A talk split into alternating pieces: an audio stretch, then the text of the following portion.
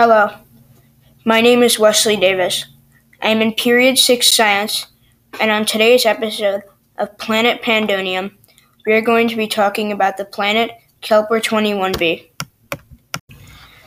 Kepler 21b is closer to its star than Mercury is to the Sun.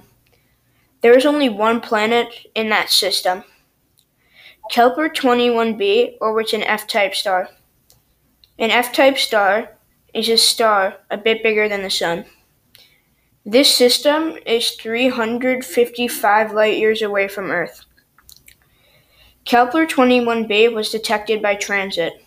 Detection by transit means you are watching a star looking to find a shadow passing in front of it. I don't think there will be life on this planet because this planet isn't in the habitable zone. Also, this planet is closer to its star than Mercury is to our sun.